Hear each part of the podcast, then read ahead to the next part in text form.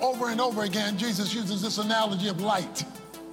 Light gives you the ability to see where you're going, and it allows you to overcome the darkness. Loving is a responsibility, and by this, people will know you're for real. They will know you're my authentic followers and not a fake Christian or plastic saint. This book is designed to entice you to not only receive Christ for yourself, but offer Christ to others so that believing in him, they might have life in his name.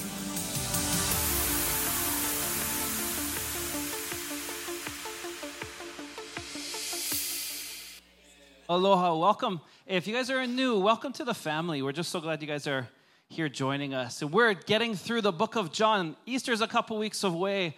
Um, but before we get into the word this morning, just um, yeah, been a, it's been a really blessed week. I just want to kind of soak in this for a little bit. Our youth, we had 10 kids go up to camp, and uh, just the way that kids were soaking in the word and just like receiving the message and just feeling like deep seeds being planted in them was amazing. Um, and our kid, like our youth, the ones, the you know, the core youth that we have right now are just amazing young men and women and uh, it's just been a blessing to see them pursue Christ. So, anyway, thank you guys for praying for camp. Many of you guys were praying for them. Thank you, those who supported camp. Um, we had generous people make sure that all the kids went and didn't have to pay a dime this year. Amen. So, just grateful for Church Ohana, like you guys just kind of shepherding our youth into that. Um, and we also uh, had the HIM conference. Right after that, we went to the HIM conference. A bunch of us did, and God just kind of blew, uh, blew us away with just the word that He's speaking. I just want to encourage, man, if you're just in a place in your faith where you just feel like, um, like God, where are you? And are you actually doing stuff, or is is this it for me in my life? Is this it for the world? Um, I just want to encourage you. He is a living and active God, as Jesus said himself. My Father doesn't stop working. Amen. So God is moving, and I want to pray that this morning we'd have the eyes and the ears to hear what God is doing, just in our community, through Kailua, Oahu, and all over. Um, but I'm encouraged that God is just on the move, and it's so beautiful just to hear testimonies about what He's up to. But first, I have to share about a little bit of background um, about me. So, um, for many of you guys know, I didn't. Grow, um, I was born on a different island in the Pacific. Not this one. It's called Vancouver Island, um, which is a lot colder island. Um, and I have a picture of me and my brothers when we were really young. It's at Christmas time, and uh, I'm the one in the middle uh, with like the bowl cut. Thanks, mom and dad. So um, you wonder why I'm growing up my hair now. Like I'm just trying to. This is my rebellious stage. But I want to tell you about this thing. There's an experience that I think a lot of us have when we're kids, and this was about the age when I remember doing it. Um, I was like six or seven, and when life wasn't going my way, I would just pack my bags and just leave. Anybody ever left, just moved out at like at a very young age? Okay, nobody else ran away from home. Okay, a couple of you guys, good. I was just like, this isn't it. Like, parents, brothers, don't need this. I, I'm better on my own. And I remember we lived on a cul de sac. So we'd go down the street. I'd, I'd, walk to the end of the street with my little backpack. And my parents hopefully knew where I was. I, I believe that they did in faith. But I'd walk down the street, and you get to the end of the cul de sac, and there's nowhere to go. And so I remember just sitting there being like, I'm not going back to my house. My family's stupid. I don't want to be there ever again. And I would just sit there and then all of a sudden just kind of get bored or feel like I'm, I'm missing uh, home. And I'd start wandering back home and I'd go in the house. And I remember my mom would say, Oh, she'd be like, Oh, Mark, you're back so soon, kind of thing. And I'm like, Yeah, but I'm going to just stay in my room. I'm not coming out ever. And so I'd go into my room and slam my door. And I'm like, I'm just staying in here, but that's it. And then I'd smell dinner. So I'd open up the door and I'd go into the kitchen. Okay, I'll come in the kitchen for dinner, but I'm going very back to my room, but that's where I'm staying. I'm not coming, I'm not being part of this family. And so I'd go eat dinner, go back. Sure enough, step after step, you just end up blending back into family life. So even though my spirit wanted nothing to do with my family, there was a deep desire in me to not stray too far from home. Amen? For many of us, this is our spiritual story that we have seasons of wandering and that we have seasons of, of feeling distant from a, a home, a spiritual home. And we're to see Jesus address this head on in this next story. Jesus is going to start talking to people, uh, t- talking to his disciples, and he's, he's dropping a bomb on them. He's like, guys, by the way, I'm leaving. And they're like, what? You're leaving? We've been, we threw everything down. I threw my profession away. I threw my family away. I've dropped everything to follow you. And now you're telling us you're leaving? And he says, But you can't follow me. There's a place that I'm going where you can't come with me. And we're going to see where he picks up this conversation. And Jesus makes really bold and powerful, powerful um, statements. But get this his heart, Jesus' heart, the entire time, is to show them a new glimpse of home. And he knows that as, as humans, for each one of us, as we wander, I believe two things that we have very loud desires in our life and very deep desires. Sometimes we listen to the loud desires. We listen to the things that say, look at me, watch me, do me, smoke me, do this, right? We listen to the things of the flesh that are loud. But deep down inside, we're looking for something. We're looking for something to satisfy us and fulfill us and to give us this deep soul contentment for life. That's that feeling of home. When I was a kid on the street and I was trying to walk home with my little backpack full of toys, because that's what you need to survive when you're seven, there was something in me that was like, you better go back there because that's where home is. That's where safety is. That's where security is. That's where your, your family is. That's where love is. And I think each one of us, in our own ways, in our own journeys, are on this process to find what home looks like. And so Jesus kind of steps on the scene and he gives us a whole new glimpse of what home might look like. So we're going to open up, but before that, C.S. Lewis says it this way. I love this quote by him. He says, If I find myself desires which nothing in this world can satisfy, the only logical, logical explanation is that I was made for another world. Amen? And I know testimonies of people in this room, and I myself have been like that, where, man, I have traveled and I've looked for stuff to satisfy that puka, that missing spot in my life, with stuff here, and it's just not working. And maybe it might be, like C.S. Lewis might be right, that maybe we're called to live in another reality, that I'm not of this world, and things of this world cannot satisfy me. So, what will satisfy me is the big question. So, we're going to open up to John 14. So, John 14, Jesus, again, he's walking his disciples through this deep truth. Jesus tells them, Oh, yeah, you guys are going to betray me. And they're like, What? We would never. He's like, Yep, rooster's going to th- crow three times. You'll betray me. Don't worry. But then right after, he's like, Don't let your heart be troubled about it. he's like, No big deal. Um, but they're like, We want to come with you. We want to be with you. We would never do that. He starts off in John 14. He says, Don't let your hearts be troubled. And this is an exhortation for all of us. When we find ourselves in wandering and we find ourselves kind of missing um, our home, our heavenly home, our spiritual home. And we have dry seasons in the faith, and it feels like God's not here and He's not with us, He's not for me. Things in my life are happening to me, and I don't understand why it's happening to me right now. He says, Don't let your heart be troubled. Be troubled. You believe in God, you believe in Yahweh, the Creator God, believe also in me. He says, My Father's house has many rooms. If that were not so, would I have told you that I'm going there to prepare a place for you? And if I go there to prepare, a place for you, I will come back and take you to be with me so that you will be where I am. You know the way to the place I am going. And this is in response to Peter, who asks, Wait, how do we know where you're going? how do we know where you're going? He says, You know the way. You actually know the way. Like, how do we know the way? We don't even know where you're going. How could I possibly know the direction if you're not telling me where you're going? And I, I want to talk about home a little bit. If you're taking notes, this is the first part. I really want to hit this home, this, this part home, ironically. Jesus wants you to come home. Amen? Not just you, but everybody. Jesus has in John chapter 10, he has this beautiful passage where he says, The sheepfold, everyone who comes into the kingdom of God, who walks into the family of God, is welcome, but they come through me. I'm the sheep gate. But he says this He says, There's sheep outside of the pen who have not yet come in yet. And this is the calling for us as believers to recognize hey, are there friends who are just looking for God but looking in all the wrong places? Jesus is looking for sheep, not just here in church, but out there too, that are lost and they're wandering. And we've all been in those seasons like that.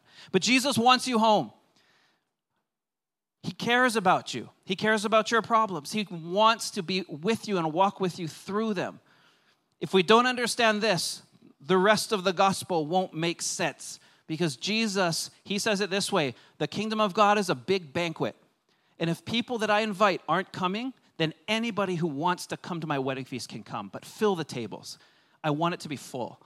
This is the this is the invitation for us. God wants us with him. He said it in that last passage. I want to be with you. So then he drops this hammer, one of the biggest verses, like most well-known verses that we, most of us who grew up in church, we know this. Thomas said to him, Lord, We don't know where you're going. How can we know the way? Jesus is like, I am the way. it's me. I'm the way. I'm the truth, and I'm the life. No one will get to the Father except through me. And these big things, way, truth, life, they're connected. I was reading some people who study the Greek and everything. They say this they say that um, another translation, or maybe a better translation, would be I am the way to the truth and the life. He's showing us to something.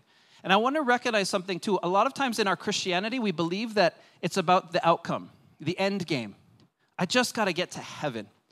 And for many of us who grew up thinking that, like, I just got to get there, Jesus is actually saying, I am the way, not I am at the end. I'm with you in the race. I'm not waiting for you at the finish line. Amen? This is a reality, a spiritual reality of Christ. And he's saying, Follow me because I'm going to show you a way to something beautiful. I'm going to show you the way to truth and show you the way to life.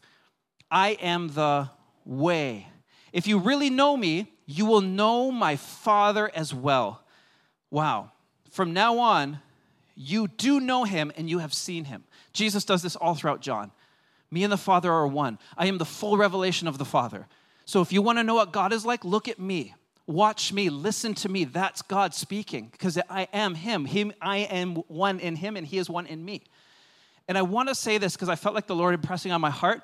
So many of us, and I've been in these seasons where so many of us get stuck thinking that God the Father, the God of the Old Testament, is very different than Jesus. Amen? We believe they're separate. So the God of the Old Testament was wrathful and angry, and he did things that are confusing, and we don't understand his heart, and we feel like he's mean and he's cruel. This is lovely and amazing.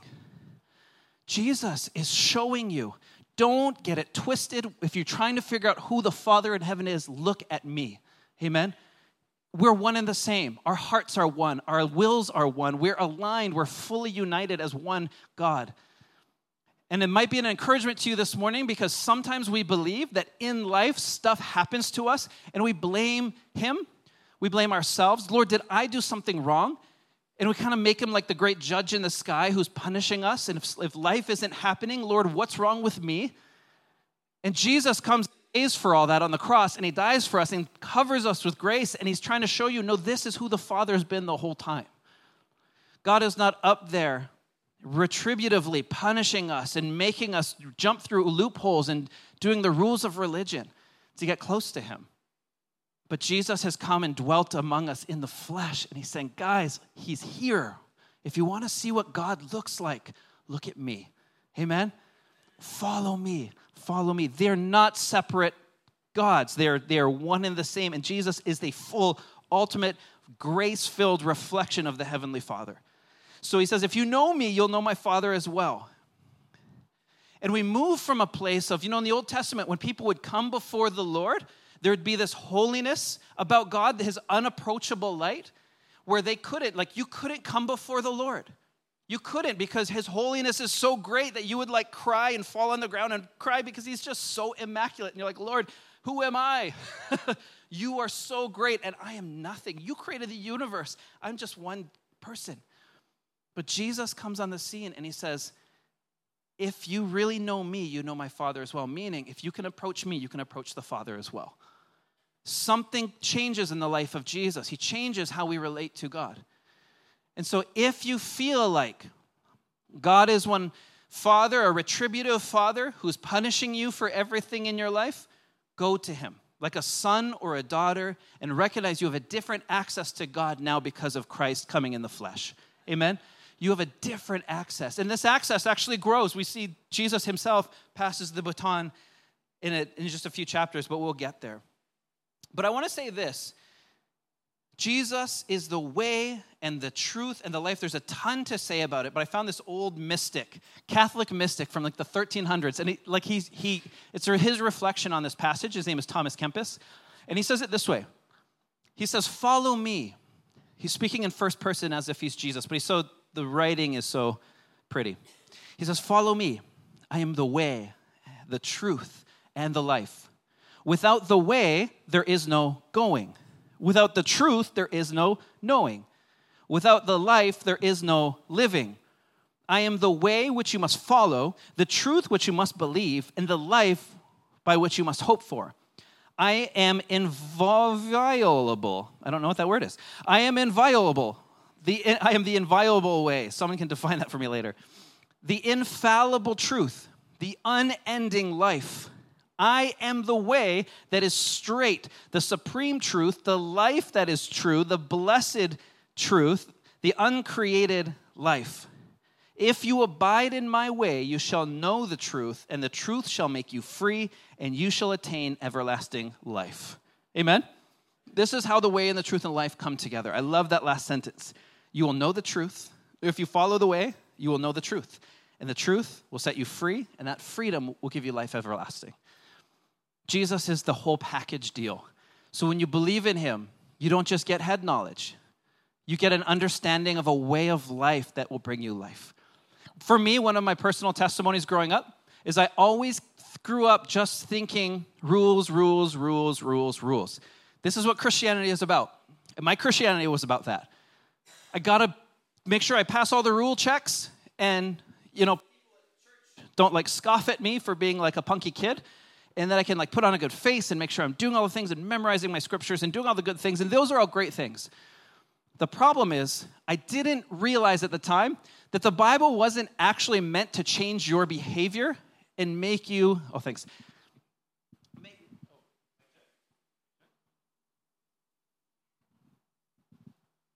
Mic check. Hey, so the, the Bible was never just created so that you might have all the rules to sharpen your behavior to, to act how God wants you to act. There is life in the commandments of Jesus. That's what he's leading us to. And it's funny because science is now catching up to this. They're finding like statistics that are like, oh, you know what? Who's the most satisfied in um, marital and sexual relationships? It's people who are married and have a commitment and like have like committed for long-term marriage kind of thing. Like monogamy works.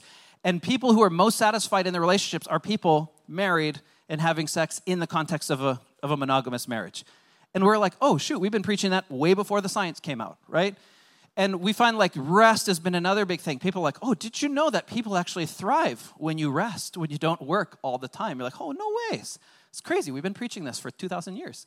But it's crazy because science is now catching up in a lot of ways to stuff that we already know because there is life in the Word of God.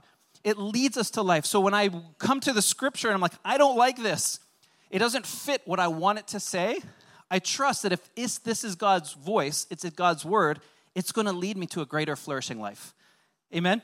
So, God, that's what He's trying to get us to. He's bringing us home. He's saying, Follow my ways, because when you follow my way, it's a path that leads somewhere.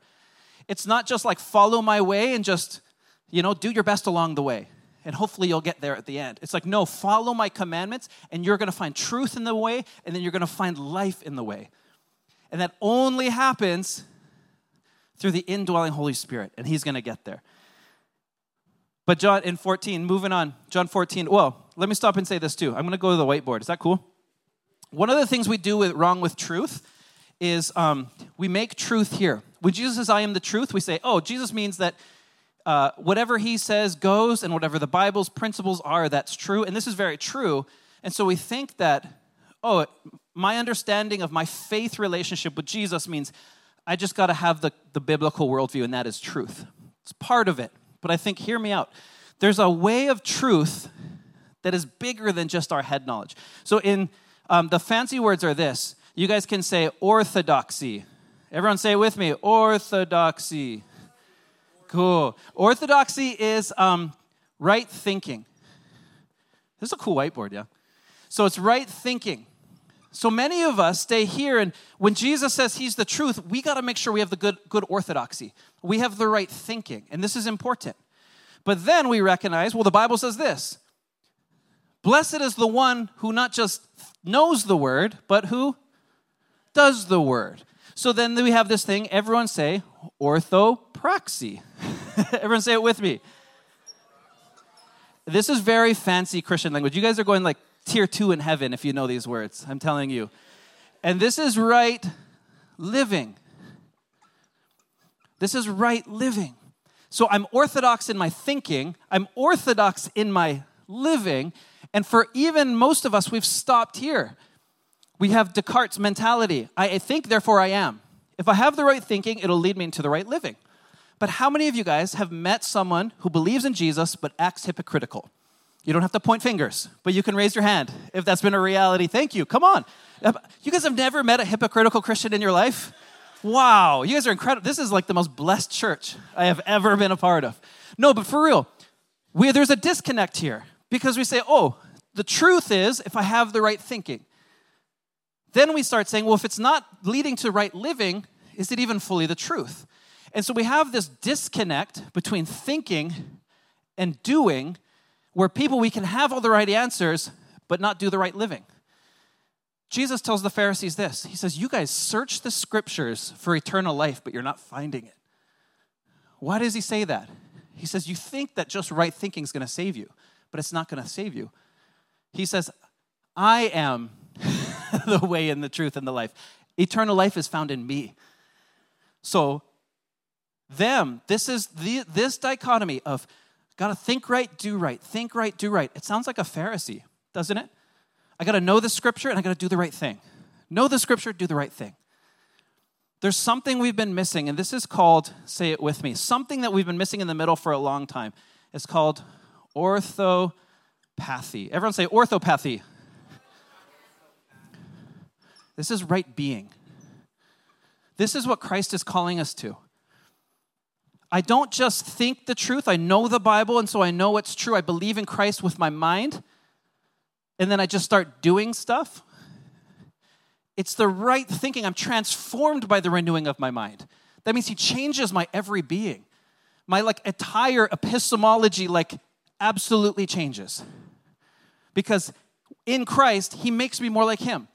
And I start becoming a person of love and I start becoming more patient and more kind and more gentle and so forth and so on. So there's this if I believe this, I have to allow him to change me into the right type of person. Amen.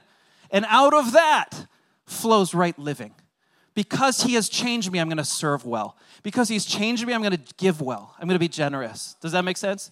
So, but if we miss this step, we miss the gospel. Because he changes us and he transforms us. And if we don't understand that God is calling us to a right way of being, we're, we're going to be doing the right living out of religious duty, to be honest. We have to go through the process. Lord, change my thinking. Help me to know the truth as Scripture gives me the truth. But also, this is the question what is truth? All of this is truth. Francis Chan spoke at the HIM conference and he gave us a super convicting word. He said this He said, and if you guys know Francis Chan, that's what he does. He convicts the heart of the man. So he, he was saying, he said, I've been watching some of my old sermons. And he says, I've been, I realized looking back, that I was preaching the right thing. But I was preaching the right thing, the right truth, the right doctrine, but it was coming out of the wrong heart. And so he said this if you preach grace, but in your heart, you still feel like you're trying to earn God's love, you're really still a heretic. And this is the calling for all of us, and this is what Matthew 5 is all about is that your sin life, your connection to Jesus, is deeply connected to right being, your right heart. Has your heart been shaped? Has your heart been moved? Because if we make it about thinking and doing and thinking and doing, the thing that Jesus is going after the most gets forgotten. That's our heart. This is what he's after. He's after our hearts. So, truth is, when Jesus says, I am the truth, he's not just saying, everything I say goes. Everything you read in Scripture, that's what's truth, and don't receive anything else. He's saying, I am the true way to think, I am the true way to be, and I'm the true way to live. It's all of the above. So to walk into truth is not to get into debates and say, Well, I know all the doctrines. Let us have this debate, and I know the Scripture. It's to say, No, I've been changed. And because I know God and He's changed me, now I'm going to live differently. And so we'll leave that. But remember, truth is not just here. Truth is an all encompassing thing. And, and here's number two in your notes if you're taking us notes is, um, oh, sorry, before that, we'll go to John 14. He does lead us home. Jo, um, John 14, verse 8, he says, Philip said, Lord, show us the Father. That will be enough for us. I love that Philip says this. It's like the most dolty thing he can say. Jesus just said, If you see me, you see the Father. And he's like, Oh, oh yeah, can you show us the Father? What did I just tell you, Philip? I just look at me. Look at, show us the Father. That will be enough. Just give me a glimpse of God, and that will be enough. Don't you know me, Philip? Even after I've been among you for such a long time, you've seen miracles. I raised a dude from the dead. I fed thousands of people with a loaf and a fish. Anyone who has seen me has seen the Father. How can you say us say show us the Father? Don't you believe that I am in the Father and the Father is in me? This is what Jesus Jesus is leading us home. That's what he's doing. If we miss the way of Jesus, following his footsteps, not just believing in our minds, but following, becoming a person of love as Christ has called us to, and walking that out, we're going to miss where he's actually trying to lead us. And another way to say that too is this there's a higher calling for each one of us. And the Bible's full of this. That if we follow, if we trust Jesus enough and we follow him with everything we have, that there's a higher calling, a higher purpose. There's an experience that many of us grew up in the church, maybe, and we're like, is this it? It's never it when Jesus is your Lord. There's always something more. There's always something. He's the God of newness. He will always lead you somewhere to where you're not expecting, but it's going to give you life. And it's going to unveil a truthful living, living in the truth, being transformed by Jesus and walking it out. So Jesus leads us home. He doesn't just tell us where it is, He says, Come with me and I'll show you the way. So the passage goes on. He says this The words I say to you, do not, I do not speak on my own authority. Rather, it is the Father living in me who is doing his work. Believe me when I say that I am in the Father and he is in me. There it is again. Or at least believe on the evidence of the works themselves. I don't know about you. One of the hardest things I, I have experienced in my faith is that last line. Believe me when I say that I'm, the fa- I'm in the Father and He's in me. Okay, I can believe that, Jesus. Or at least believe the evidence of the works you've seen themselves. Are my miracles not enough? Um, we sometimes get caught up in miracles, like not in a sense where like we hear about them all the time and it kind of rolls off, rolls out of our mind. Oh, that's cool. Oh, someone was miraculously healed. Sweet. Guys, someone was miraculously healed, right? This should build the faith. But sometimes we've grown so numb to what Christ is actually trying to lead us into and show us. Like, do you have faith because of what you've seen? Amen? If you've seen the power of God at work, that should be like, oh my gosh, God and the Father are one. that should lead me deep into faith. And there's stuff I've seen where people have been healed and crazy stuff has happened and I can't explain it. All I can do is be like, I get it. We had prayer circle this morning and somebody shared, I prayed over a girl of cancer and it just disappeared. We can't explain these things. So come on, like this is the power of God at work in us. And it happens when we live a truthful life that is not just our right thinking, but it also right living and right being. Jesus continues to say this Very truly, I tell you, whoever believes in me will do the works that I have been doing. And they will even do greater things than these because I'm going to the Father. I'm leaving you. And I will do whatever you ask in my name, so that the Father may be glorified in the Son. You may ask me for anything in my name, and I will do it. This is a crazy verse. I think it's so crazy. He says, Who this is a promise. Jesus kind of is shepherding his people with this promise. He's like, Hey, I'm leaving, but if you believe in me and the works that I've been doing, if you have trust in the miracles that you have seen, you're going to do even greater things than these. Greater than raising someone from the dead. And quick side note by greater, he means quantitatively greater, not qualitatively. How can you do something better than Jesus did by raising someone from the dead, right? The idea is that he's only one man. When I'm leaving, I'm going to empower you guys to do many more than I can do by myself. This is what Jesus is saying. So, the Kuleana for the Christian community, for the church, is to walk this out. Hey, I've left, but I'm going to give you everything you need to keep doing the work and keep building the faith of people. So, when, whatever you ask in my name, I will do whatever you ask in my name so that the Father may be glorified in the Son. Don't read this as like, I have like this, I don't know, like genie in a bottle thing. Like I can just ask Jesus for anything, and whatever I, he says it right here, I can just get whatever I ask for, right? If I have faith. He is saying if you're aligned, if you're believing in faith in the miracles, your heart is going to ask for something that's going to deliver more miracles. It's going to bring, build more faith. If you're in that way, walking in the way of Jesus, He will answer that prayer. I believe it. He will say, You need something for the mission of God, for the kingdom to expand. Here you go. Because God is counting on us. He doesn't need us, but He counts on us to do the work of the healing, the miracles, the reconciliation, the forgiveness that He did while He was on earth, but He's now left in our hands.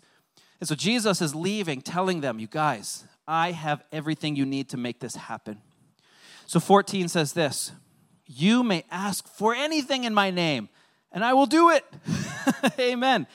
We have not because we ask not. I wonder how many more miracles we would experience if we actually asked Him for it. Amen. Part of the faith, and if you guys know Pastor Jonah, I can only hear this in his voice. Bro, we suck at receiving, you guys. We suck at asking. God is not just a guy who's just like waiting, like, okay, I'll give you this, give you this. He's waiting for us to ask for stuff. And when He does give us stuff, sometimes we look at it and we're like, oh, no, God, no, thank you. Everything, some of the greatest commandments in scriptures start with the word receive. It's a command to receive the Holy Spirit. Amen? Not like, oh, if you're interested, He's available. Just call this number and we'll send you the Holy Spirit. He says, No, Christian, believer, those who have faith in Jesus, receive him. Amen. Receive the fruit of the Spirit. Receive the good, great gifts of God, but receive them. There has to be an openness in your heart and a hunger to see God move if we're going to receive those things well. Amen. That's where receiving comes from. You ever met somebody, and this is Hawaii, like someone bring omiyage to your house? Like, oh, hi, auntie, they bring flowers or something like that. And it's kind of like, oh, no, no, no, no, no, no, no, you don't, no, you know. We get that spirit in us, yeah? That's like, oh, no, I can't accept that. That's too generous and that's too, you know, this. It's like this false humility. I think, I wonder if we do that with God sometimes, where He wants to lavish His gifts upon us. He wants to bless us and give to us things that we need to live a flourishing life on earth. But we're like, no, no, no, no, no, God, I'm good. I'm good here. I got all I need.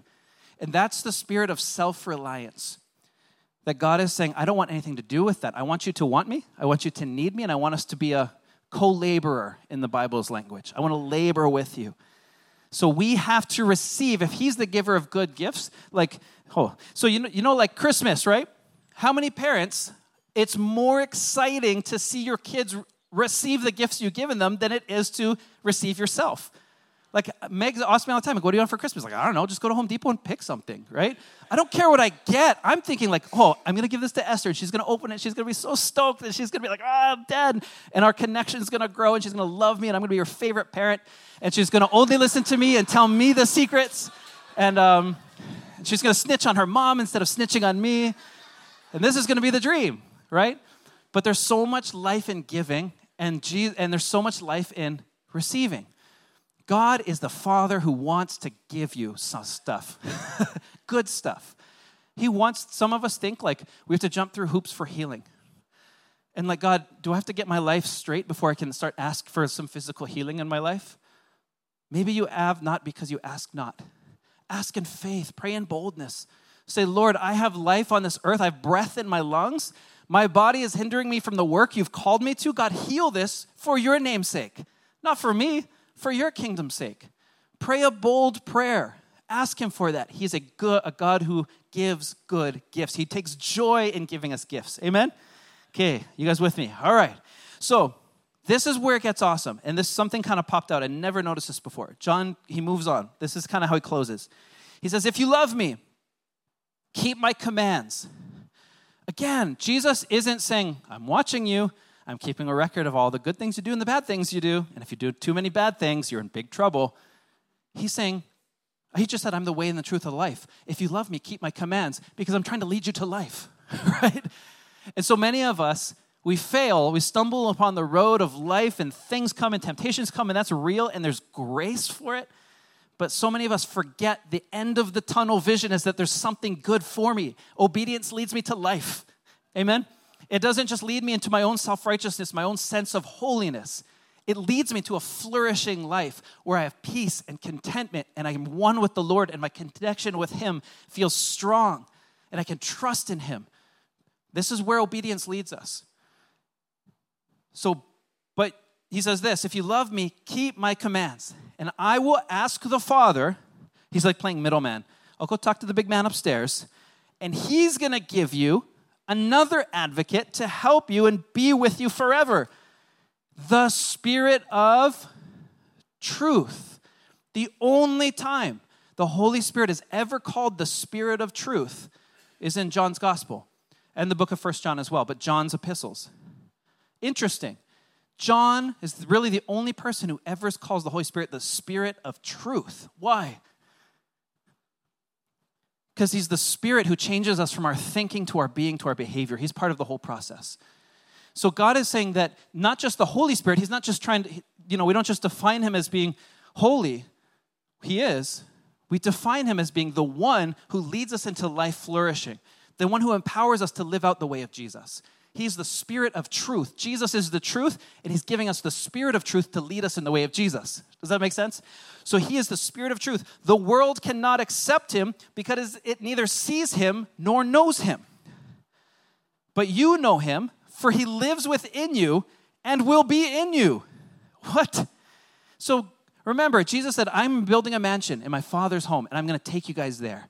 I'm going to go get it ready for you, and one day I'm going to come back and I'm going to bring you there. He says, I'm building for you a home that's not of this world. But then he kind of switches gears and he says, Oh, actually, you know what? I'm actually going to bring that home to your world. So not only am I bringing you home, I'm going to make you my home. This is the third point in the notes. Jesus makes us his home. I'm going to live in you. He lives within you and will be inside of you. He says this I will not leave you as orphans, I will come to you. Jesus doesn't leave us in orphanhood. That you guys, he doesn't leave me out on the cul de sac by myself wondering what's next in life with my toy full of backpacks. He draws you back home. He says, There's life here. Come home. Like the, the dad and the prodigal son Son, come home. Be here. Be with me. And I just want to encourage you too that this is the if you if you feel the tug to come home. For many of us, we leave church for a long time, and God's like, you got to get back to community. You got to get back to church. That's not your own conscious speaking, that's the Holy Spirit bringing you home. I believe that. That the Lord is actually calling you into community where you'll find life, you'll find higher purpose, and you'll find community that'll love you and accept you where you're at and pour grace over you, with some exceptions. Just don't talk to Pastor Rick. I'm just kidding. He's great. He's very gracious. But that's the goal. That's the goal of Christian community. But he lives in you and he will be with you. So, this is what life looks like. We're going to finish this last one is John 14 and he, he ends in verse 29. He says this. Here's why I'm telling you this. Here's what Jesus wants us to know. I'm telling you these things before they happen so that when they do happen, you will believe. Jesus is telling his disciples, I'm leaving. When the Holy Spirit comes, make sure you realize I told you about this. And so this is coming from me. I don't have much more time to talk to you because the ruler of this world approaches. The prince of this world, Satan himself, is going to start ruling in a different way. But he says this He has no power over me. don't get me wrong. And remember, Jesus hasn't gone to the cross yet, but he's predicting this dude ain't nothing on me, but he is, you're going to see him and you're going to feel the temptations. You're going to feel tragedies in life and wonder what's going on, right? You're going to feel the depths of pain and sorrow and anxiety because you live in this world. But he has not overcome me. So if you follow my way, even among the storm, you'll find life. Even when you get worried that I'm sleeping in your storm. You feel like I'm sleeping in the boat of the storm that you find yourself in. He's like, Have faith in me because I can overcome the storm. So, this is the hope we have in Jesus. The hope we have in Jesus is that no matter what life ha- throws at us, it has no power over him. And the spirit of truth lives inside of me. God has made his home in you and I. And if he's dwelling inside of us, what can be against us? Amen? So, this is the reality that we're living in. He has no power over me, but I will do what the Father requires of me so that the world will know that I love the Father. And here's Jesus saying, I'm out. I'm going to go to the cross without saying it bluntly. But he's like, I got to go. There's something I got to do. But trust me, there's a power waiting for you the Spirit of truth. The same Spirit, I am the truth, and that same Spirit that's in me is going to be in you. And he's going to make his home among you. And so I really want to just hit this on the home because I've heard this verse so many times. Jesus say, I'm the way and the truth and the life. But very seldom have I read the whole passage where Jesus is saying, To follow me well, you need the Holy Spirit. Amen. And for many of us, the Spirit is in there, but He needs a stirring. We hear His voice sometimes. He's leading us in directions, but we just, we feel like life just gets overwhelming. So, what I want to do this morning is just kind of close, and worship team can come up, but just kind of close and just um, ask for a new wind of the Holy Spirit. And just practice. What would it look like for the Spirit to invade your life this week in a new way? To hear His voice, to receive His power, and just to be like, Lord, I'm going to follow your way. And apparently, I can't do that unless the Spirit of truth is living in me. Amen? That's what Scripture's telling us. So let's stand together and we're going to bow our heads. And if you're like me, for, for many of us, we grew up praying to the Father, we pray to Jesus, but we don't actually pray to the Holy Spirit. But the Holy Spirit is an equal part of the Trinity, He is God. And so we're just going to pray to Him this morning. I pray that your hearts would just be open to receive. Amen? Like a kid on Christmas morning. Just be like, Lord, whatever you have for me, let's go. Jesus, Holy Spirit, we thank you so much for your word. We thank you, Jesus, that your spirit dwells within us, that we don't have to do this life on our own power. Jesus, we repent for ways by which we've been trying to do things on our own strength. And the burden you've put that we put on ourselves because what you ought to do in our life, we're trying to do on our own. Jesus, we release that burden to you. Father, I just pray that you would just depart your, not depart, deposit your Holy Spirit here this morning. Father, right now, just speak words of encouragement to those who need it. Father, for those who need a word of wisdom, a word of knowledge, a word of understanding where you are right now, God, would you breathe that in them? And, church, if you're filled with the Spirit and you know it and you feel God calling you to speak over someone, go speak over someone. Paul says it this way He says that if there's any gift to not neglect, don't neglect prophesying because that's God's direct connection to people and their hearts. But Holy Spirit, we're just wanting more of you. God, where you're leading us, we want to know. And what we can know, Lord, we want to be obedient. And what we can't know, we want to be faithful. So, God, help us to trust where we cannot see. Spirit of truth, guide us where our thinking is wrong. Help us to know where we've been deceived, where we're believing lies. Clear that air for us, Lord, so that we might see your calling for us in a greater way. Jesus, help us to turn our, our mind from temptations and deceits, things of the world that are thrown at us that are not of you, that aren't the truth. The things that look so tempting and tantalizing would actually lead us into deeper despair. We pray, God, for those of us in this room that are just confused they don't know what life is about, and stuff, hard stuff is coming, and they just felt like they need to be in your presence. Jesus, be there present with them right now. We pray, Holy Spirit, just come over them, encourage their hearts, be in their minds, be in their spirits. But, Spirit, we trust you, Spirit of truth, to lead us into the way of Christ, to lead us in the way of sacrifice, to lead us in the, lead us in the way of love. Jesus, we just pray this morning that we would be that people a type of people that are so full of love and compassion for one another. Father, help us to get out of our own minds and help us to come out of our own self reflectiveness, where everything revolves around us. Jesus, help us to see the person next to us and love them well. Help us to love our enemies as you've asked us to love. Help us to walk in forgiveness and forgive others as you've greatly forgiven us. Help us, Jesus, to sit at your table with open arms and open hearts to receive. Keep us, Lord, from the idolatry of our own self, our own preferences. God, I pray for just a deeper understanding and a deeper wisdom of who you are revealed to us, manifested through the Spirit in our lives. Jesus, we know you're working in this world right now and you're working in our lives. You're rebuilding families, you're healing bodies because that's what you do. And so, Jesus, we just pray right now that there would just be a deeper, clearer vision of you doing that and a deeper trust in what you are doing.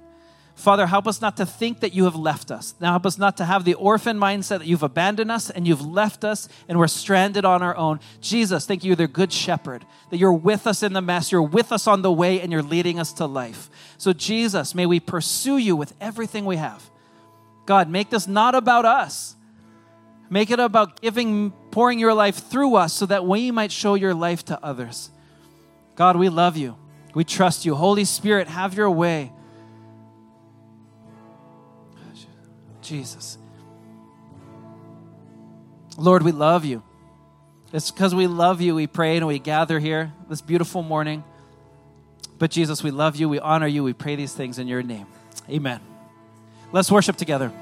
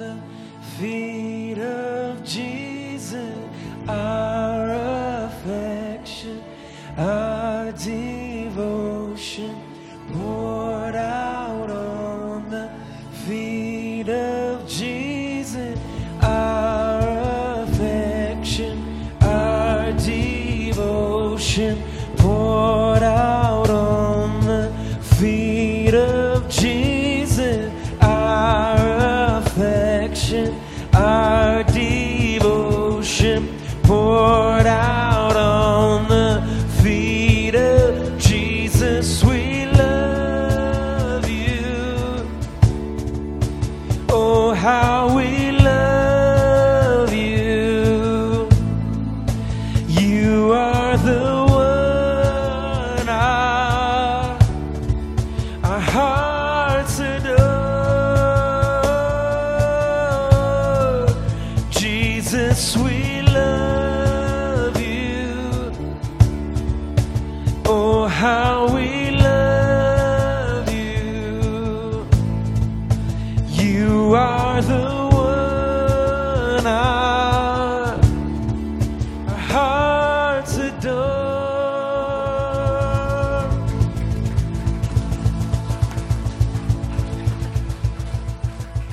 Amen. I just want to um, really quickly open it up.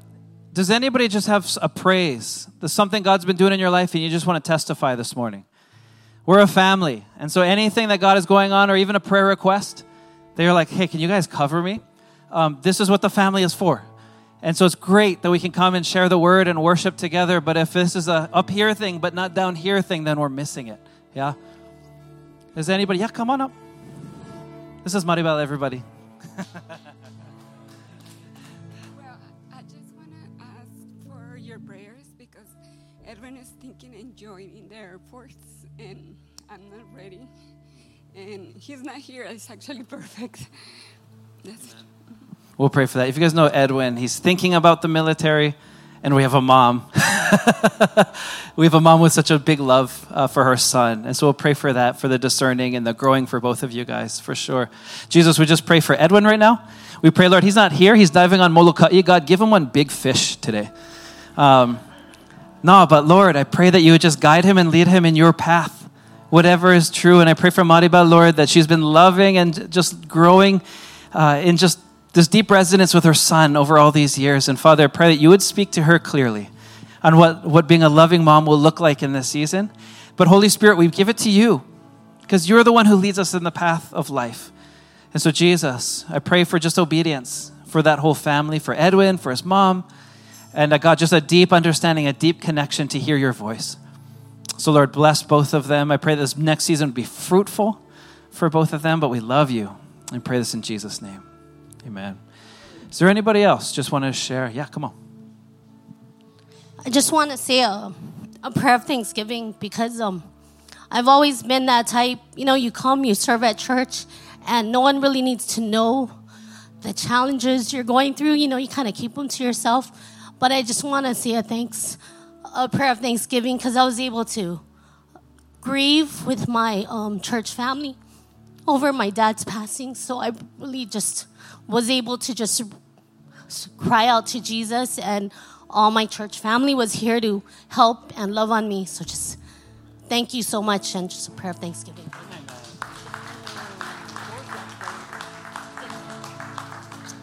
Oh, Lord, thank you for Victor, Uncle Victor. Many of us never got to meet him, but we thank you for the, the woman of God that he raised in, in Myra and the beautiful family you've stirred up with all of the Bains. Thank you, Lord, for this family that we get to grieve with, we get to celebrate with. Uh, but Jesus, we just thank you for um, this heart of release for her to grieve. Uh, Jesus, pray blessings over the families that continue to mourn that loss of dad, of grandpa. Jesus, we just thank you that he's in a better place. He's with you now. We love you, Lord. Thank you. Amen. Amen. Anybody else? Yeah, come on.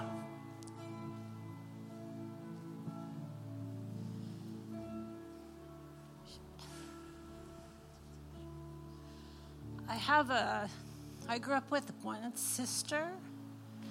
Um, I have a half brother that I've never met. He's 10 years older than me. And I've always wanted to meet him. He's from my father's first marriage. And I've always wanted to have him in my life.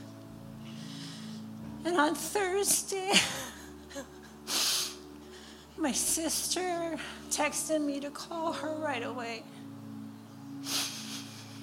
And through social media, someone reached out to her and also to me a year ago, and I I didn't know who it was, and I I don't trust everybody. And um, I called my sister, and she said, "Pull this name up." And I said, "I know that name." She reached out to me and she said, Look up on the photos. Look on photo 10. And I pulled it up, and there was a man sitting on a bench with a little girl. It looked just like my dad. And I said, Okay. And she said, Look at the one comment.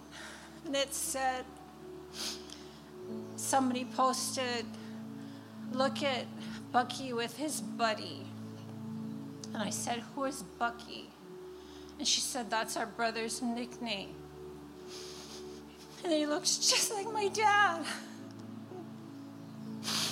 So please pray for me and my sister and my brother. To reunite, there's a lot of history, lies that were told to him. And I truly feel that my brother wants to meet us and I don't know him, but I love him so much. My dad is not here with us anymore. And I'm just shaking and vibrating right now. I feel sadness for my dad and my brother because they missed out on each other. My father was the most amazing man in this world the most amazing father in this world. And my brother missed out because of lies that he was told. and I want to share him with him. So please pray for my brother Curtis, me and my sister Liz, and our families to reunite. He lives in San Diego. Just please pray for us. Lord, we just cover um, Paula, her sister, her brother. Lord, we know that you are the God of shalom, that when things are broken, that what God puts together may no man separate. And we pray, God, for this magnetic force of your love to pull back together what has been separated. We pray for forgiveness, Lord, where forgiveness is needed. We pray for, God, just a laying down of pride, a laying down of um, frustration. And God, just open arms, open hearts, grace and mercy poured out through Paula, through her sister.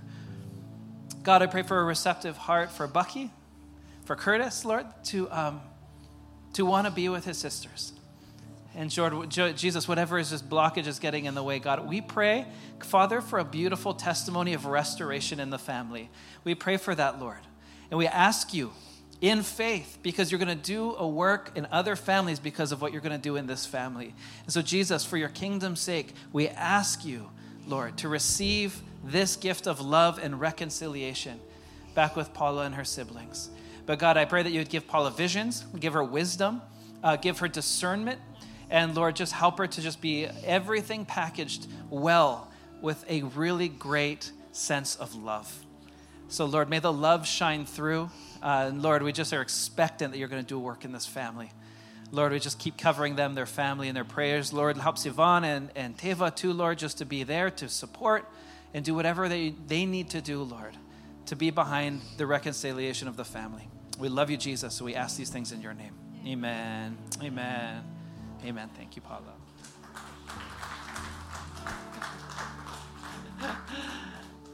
We won't keep you forever, I promise. But I just want to know if there's one or two more who might want to come share. Yeah, come.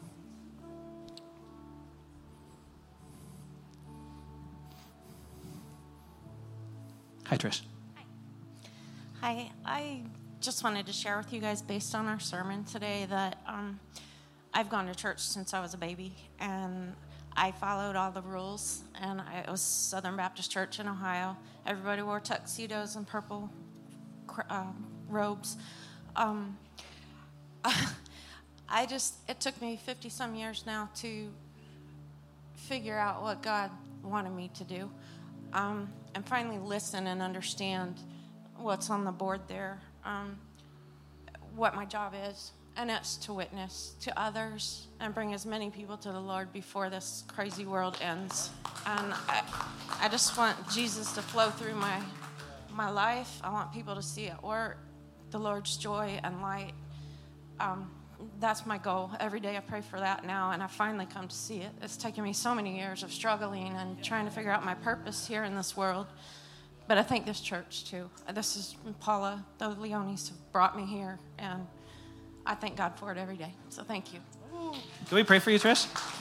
Lord, we thank you for this revelation for Trish. We thank you, Lord, that she got it so quickly, that she has so much time left.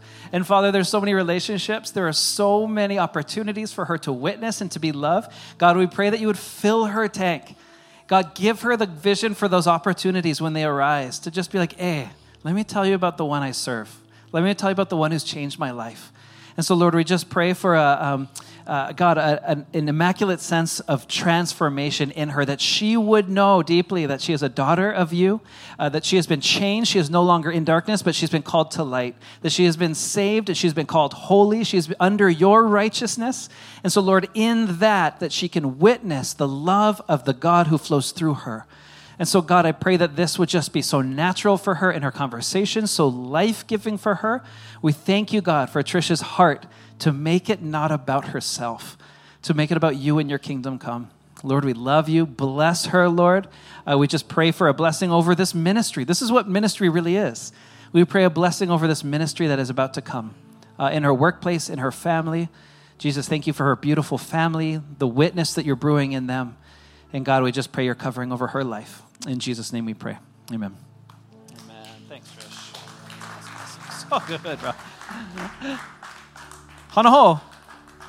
Don't worry, they're super good food. So you guys are you guys are building that hunger. But Ed, all right, bro. Um, just on the healing.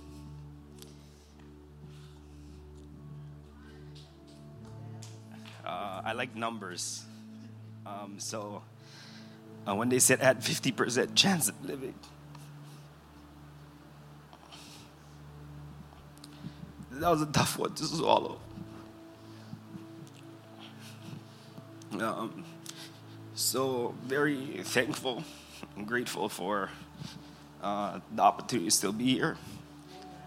Uh, just because uh, it's a big number, 50% of uh, that chance of living. So um, puts things into perspective, uh, a lot more gratitude, um, but another chance to um, make a difference. So um, I think uh, there's a lot of things that we do um, in life that we take for granted uh, in many different ways. I think um, uh, one big thing is our relationships that we take for granted.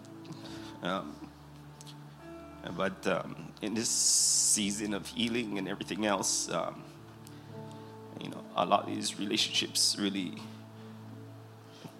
came a lot more to life, and uh, just to have people in your corner to make it through, it's um, it really makes the process a whole lot easier and be able to um, really be able to see what your purpose here is.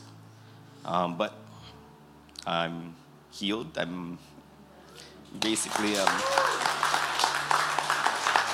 think I'm better than 100% now. So I'm just uh, really um, excited to see what's next. Um, what's the what he has planned. Um, as I know, he he's already worked in so many different ways to um, make things possible in my life you know, from the beginning to really overcome things that are um, definitely not of my own strength. So um, I know he has a lot more planned for it. But just thank you guys who were there to pray and be in the corner. So really love you guys. Come on. Wow. You, wanna, you have a word? No? Are you sure? Okay. if you get one, let me know. We're going to pray for Ed. If you didn't know, Ed just had a, a, really major surgery, and like he said, doctors gave him 50%. But here's what's so great is even when the world's like, even if they gave him 20% chance, I would take the 20% chance with the Holy Spirit inside of your heart than 100% without it. Amen. And uh, Ed's been faithful. Ed's been growing, and I'm, we're excited to see what, what change God is doing because he's totally getting your attention. We sense that, bro. And it's oh, and Ed is a guy. He's a high impact guy anyway. The community knows him, but I feel like it's just the beginning of what God is doing in his life. So let's pray for that. Jesus, thank you for Ed. Thank you that he's here. Thank you that you have willed him, you have strengthened him, that you have blessed him with every spiritual blessing in the spiritual in the heavenly places. We thank you that every good gift in his life comes from you. We thank you that he is realizing that, Lord. We thank you that Ed, who is such a striver, he's such an achiever, and he's gifted in leadership and courage, Father, that he, you're pulling him close to yourself.